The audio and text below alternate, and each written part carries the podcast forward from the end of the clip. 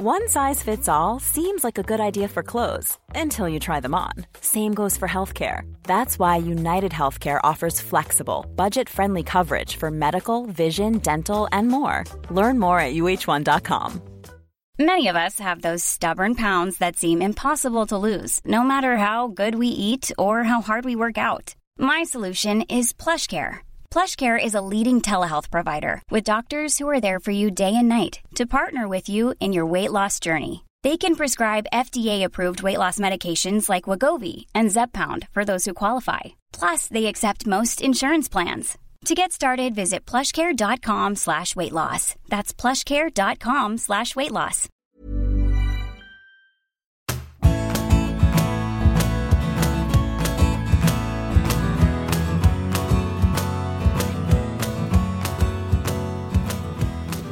Welcome to Clásico Week.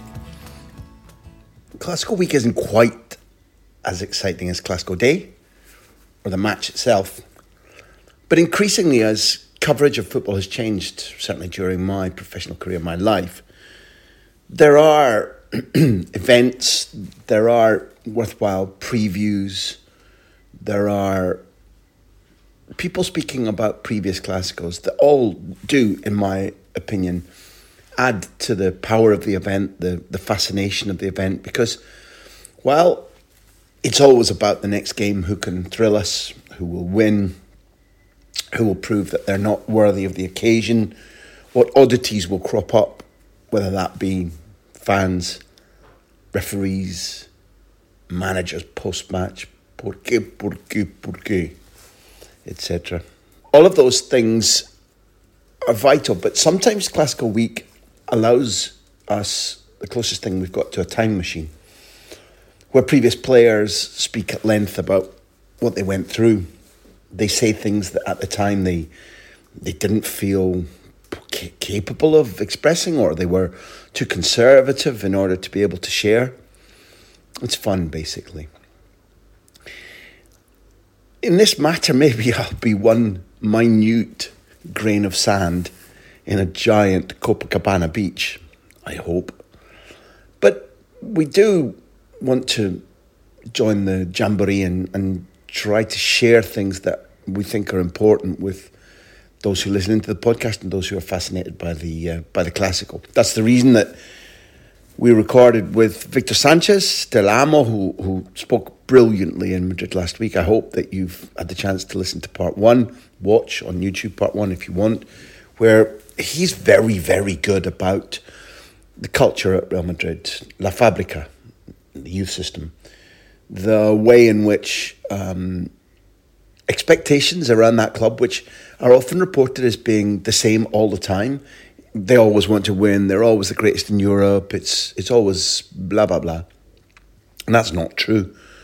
His passage on the move over from um, Arsenio Iglesias to Fabio Capello and, and the way that Capello galvanised individual superstars, changed the culture of training, made a league winning team finally after so many years when Cruyff's dream team had been dominating Spanish football. And Victor talking about the way in which Fabio Capello's impact on Real Madrid began to be copied and, and really was um, it seeded the change that then became a move towards Spanish football dominating Europe and the world from really his point onwards until more or less now, or at least recently. So having a first-hand piece of knowledge about that was was terrific. Victor played in six Clásicos with wildly fluctuating results, as is often the case in the Clásico. It's an odd fixture. There were many, many years when Madrid dominated, and I mean many years when they were wildly ahead in the positive results. Then there were many years when Barcelona managed to dominate the quality of football and the results. And we've been in a phase recently of, of Madrid being more likely to win at, at Camp Nou and Barca being slightly more likely to win at Bernabeu, which no matter how you break it down, no matter how you try to explain it in terms of character or tactics, is an oddity. It, it shouldn't be that way, but it often is. We reached this Clásico, off the back of the last three results, which were a 2 1 win for Madrid at Camp Nou at the beginning of last season, then a 4 0 win when Xavi's team really ripped into Ancelotti's side. Then league leaders and subsequently champions, champions who extended their lead um, on on the pack after after the Clásico they lost 4 0, which is absolutely brilliant character. And the, the joker in the pack, the 1 0 Barcelona win in the Clásico in Las Vegas, when really, I have to emphasise again, if you didn't watch it, Real Madrid arrived at that game not having had any um, previous friendlies, which Barcelona had. Real Madrid had trained less. The first half was wonderful, so competitive. Rafinha scored a goal that was world class in its execution, really, really thrilling. And then the first, the second half became much more dominated by Barcelona because Real Madrid, irrespective of substitutions, tired. So I don't know whether we take anything from that really at all, except from probably Madrid being ultra annoyed at having lost two in a row and wanting to do damage to Barca this Sunday afternoon. But when you break up a match like this in advance, one of the things that I like to try to do, I hope it's interesting, is to, is to mix stories about people's character or personality or behavior with stories or analysis about how they play, how they might influence the game itself. And for that reason, for ESPN FC, this week I chose to write about two of the extremely exciting potentially match altering footballers, one on either side, who are nominally the, the wide players. Ousmane Dembele for Barcelona and Vinicius for Real Madrid. It made sense when I was planning it. I eventually enjoyed writing it. So hope you enjoy me reading it.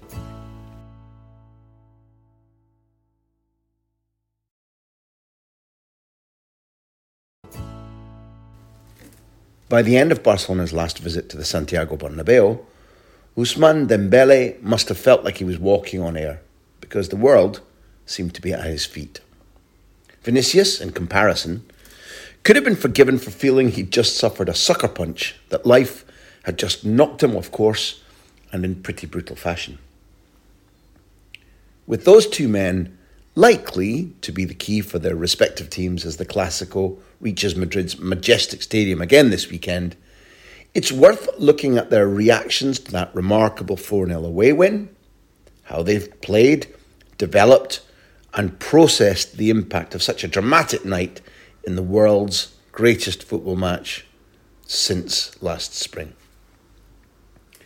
Dembele back in late March with Barcelona attempting to stage an unlikely late title push and looking good to beat lowly Eintracht Frankfurt in pursuit of winning the Europa League. Well, Dembele was scintillating and he was a determining factor against Los Blancos. Two goal assists to break the game thanks to crosses which Aubameyang and Araujo headed home.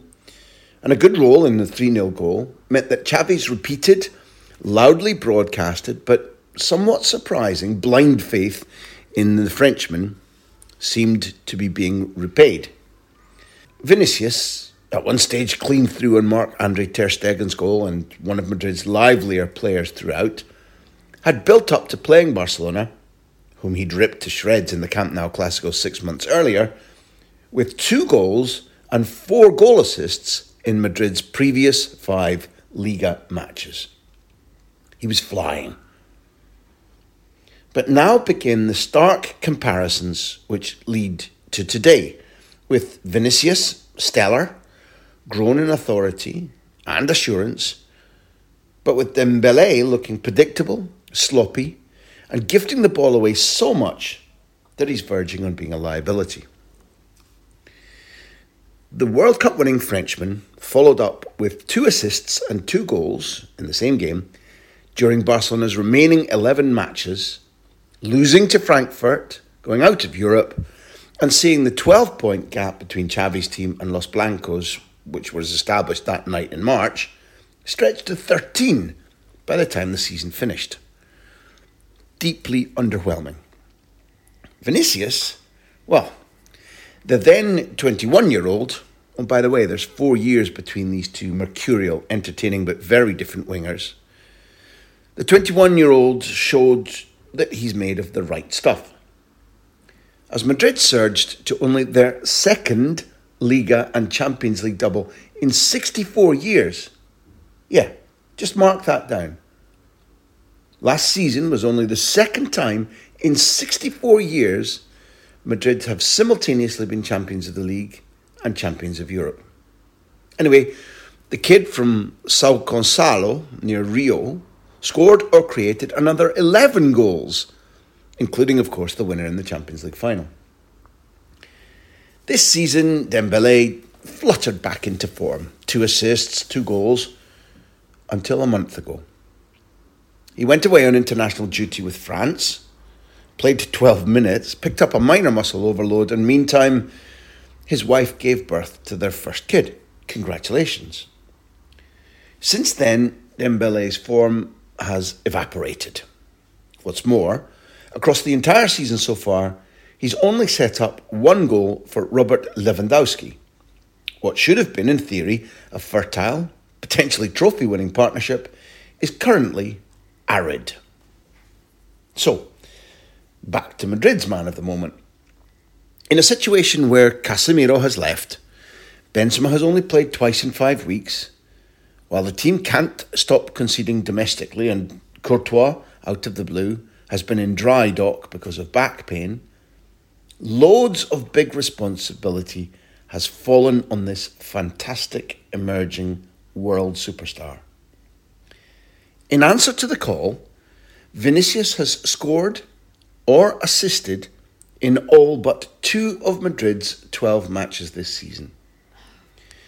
There's evidence, if you want to tot up the above facts and stats, to suggest that Dembele isn't in the right form to make an impact on either Dani Carvajal or Ferland Mendy, isn't in shape to wrench the Clasico in Barcelona's direction, irrespective of their flaccid form over the last couple of matches.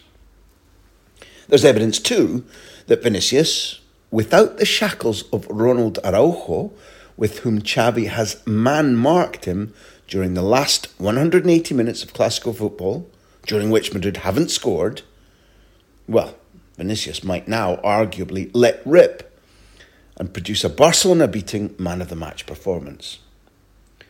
But even that is not necessarily my key point.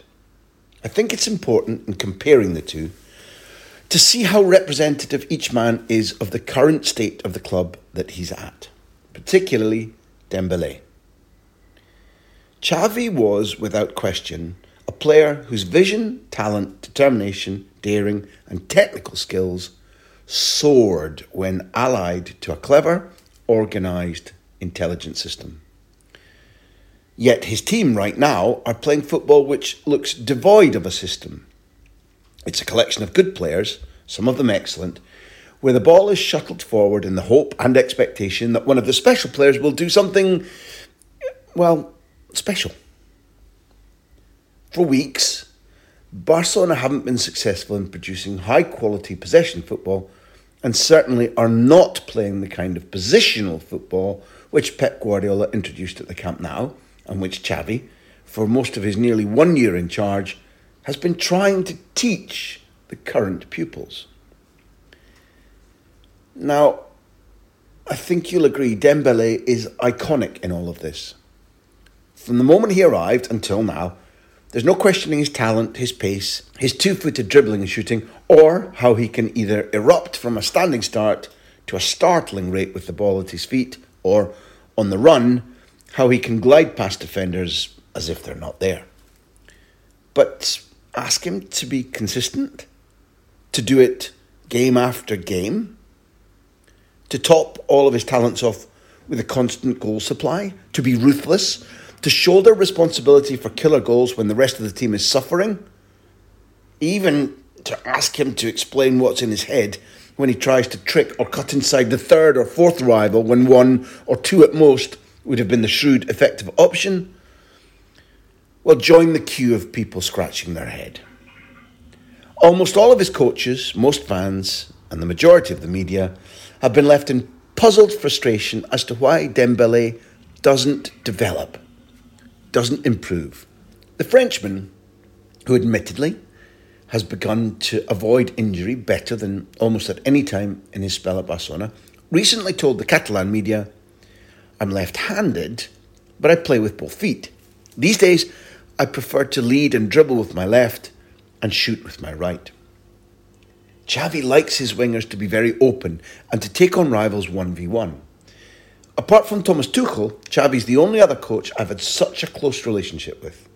They're both totally upfront and honest with you. I'm never in any doubt about Xavi's opinion of me. He tells me straight if he thinks I need to work on something, and is totally clear in his feedback on my fitness and whether or not he's including me in the starting lineup. He gives me a huge amount of support. He's very tough on us in training and doesn't hold back if he thinks it's not good enough. Xavi talks a lot about the importance of working hard, not just on the pitch, but off it too, and has told me that if I want to be the best, I need to score more goals, give assists, maintain a strong mental attitude, and be totally focused. He saw from the start that he wanted me to do more for the team to be a more complete player. End of quote. Right now, whether it's a physical dip, a loss of confidence, or just a tired young man suffering from the impact of having a first newborn child in the house and sleep being a vanishing commodity, Dembele has regressed badly. And like Xavi's team, he doesn't have exceptional rigorous habits to fall back upon. If Dembele is off form, there's nothing for it but to wait until he clicks. The team around him, once steely, entertaining, and formidable because they kept to certain demanding and important playing principles over and over again until opposition couldn't keep up. Well, this team now produces ragged, make it up as we go along football, especially when their superstar players are out of form. Vinicius is a vastly different case study. On arrival, and for his first months, he was raw. A Mustang of a player. Wild, fun, blessed with some exceptional and rare abilities, but neither well ordered mentally nor comfortable within the range of team duties needed from a left sided striker in a 4 3 3 team full of world class, hard nosed winners. The main contrast with Dembele being Vinicius learned. He listened, he assimilated, he worked harder, he applied the lessons from training, from Modric, from Benzema, from Casemiro. And in the meantime, Vinicius' game hasn't lost any of the intuitive, high speed, split second technical beauty. But he's harnessed all that to making those around him better, to ensuring that the team wins. For my taste, it's been wonderful to watch, and frankly, Xavi could do a lot worse than give DVDs of Vinicius to poor old Dembele.